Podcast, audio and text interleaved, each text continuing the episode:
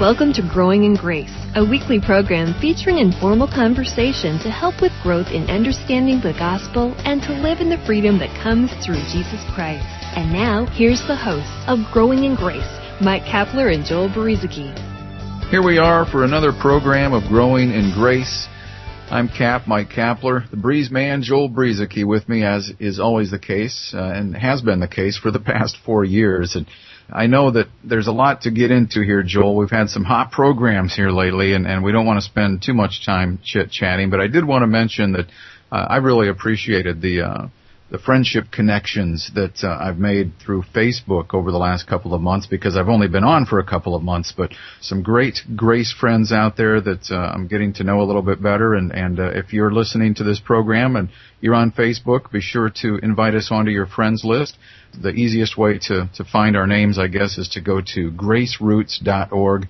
Joel's website there has all the archived Growing in Grace programs as well, and, and you can look us up. Yeah, I, uh, the Grace Roots website is is something that I haven't done a whole lot with over the few, last few years, but yeah, I've found it's a, just a great way to say, hey, if you want to find out about you know me and Cap and and the Growing in Grace program and you know Facebook and all that, and there's a new uh, online community that's called Grace Roots that you can be a part of. It's all there on the homepage at graceroots.org. Hey, yeah, we've been talking about the law. And I, Cap, I've been loving these conversations we've been having for the last few weeks.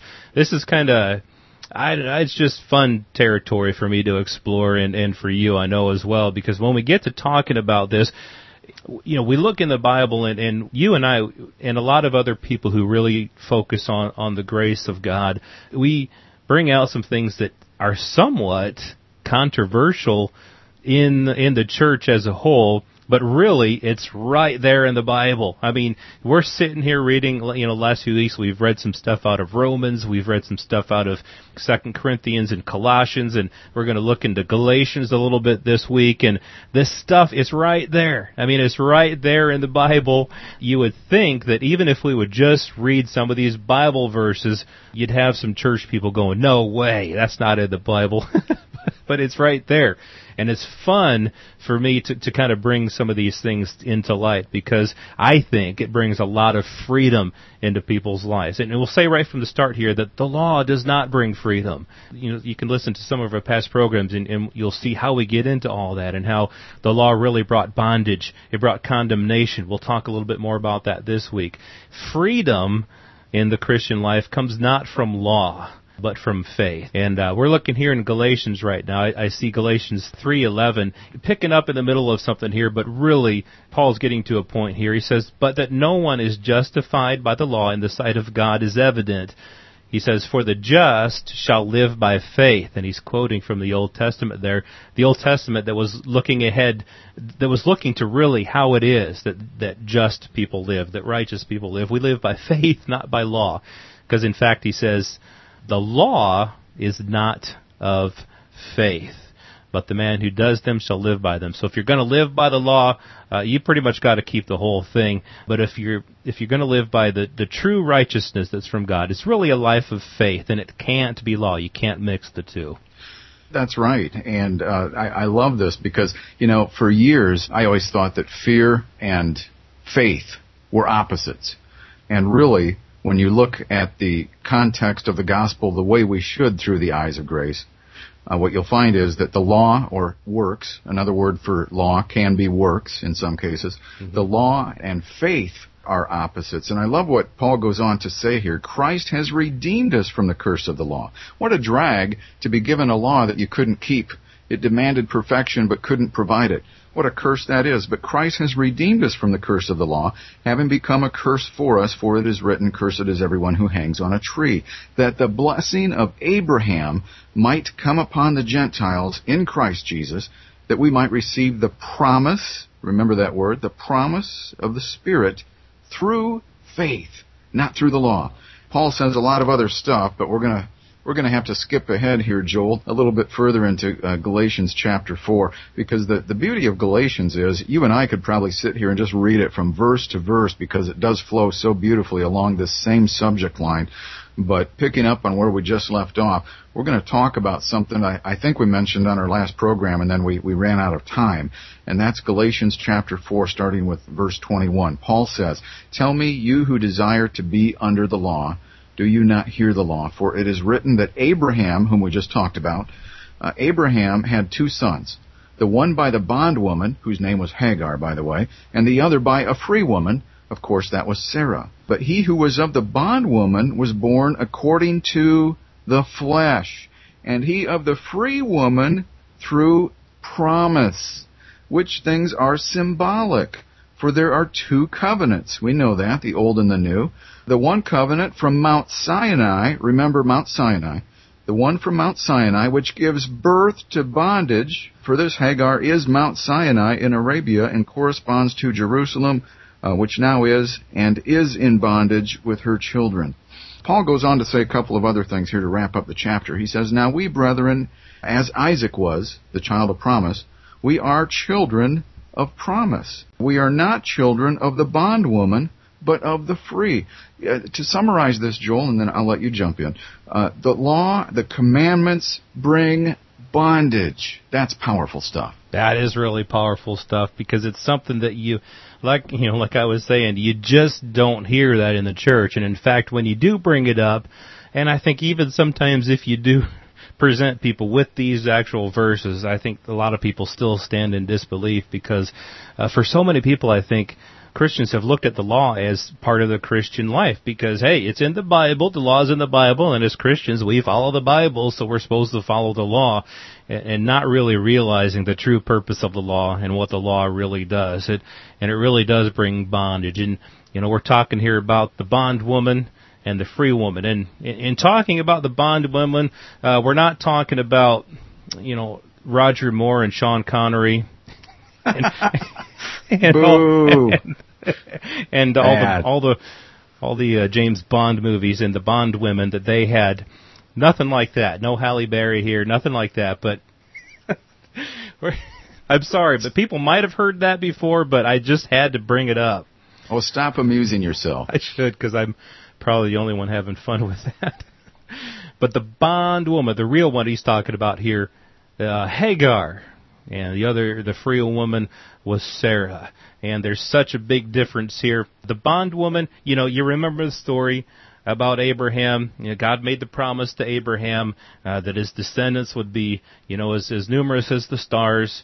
And a- Abraham's an old man at that time, and he's thinking, uh, no way could this happen. But yet the Bible does say that Abraham did, in the end, he did believe God, and it was counted to him as righteousness. So God did make a promise to Abraham. Abraham believed it, and it's important to know that because Abraham believed, that was what was credited to him as righteousness.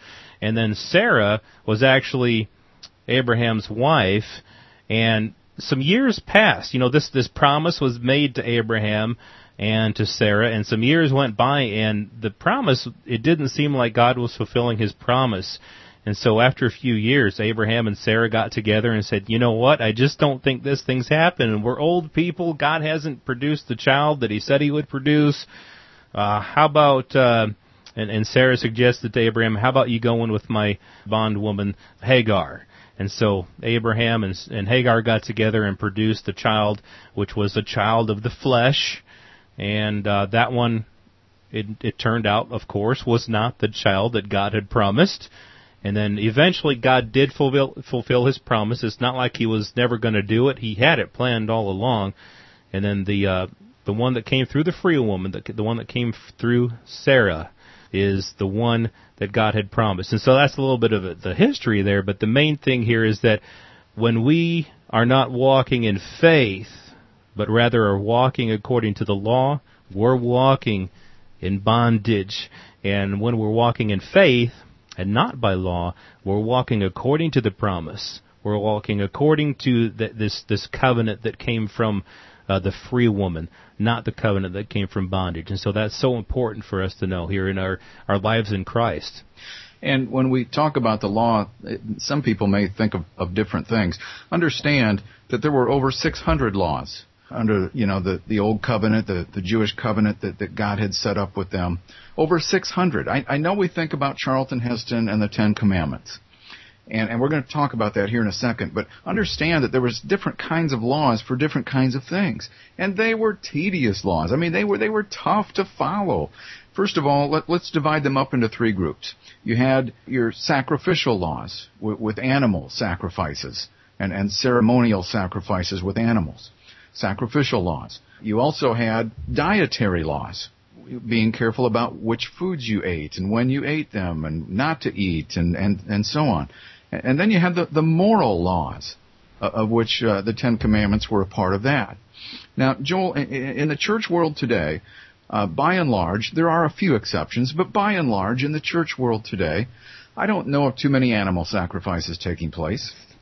Um, I don't know uh, when it comes to the dietary laws of very many people who actually follow the Jewish laws of, of dietary rules and, and ways of doing things. Very few people are actually living truly by the way that they used to have to do it under the old covenant.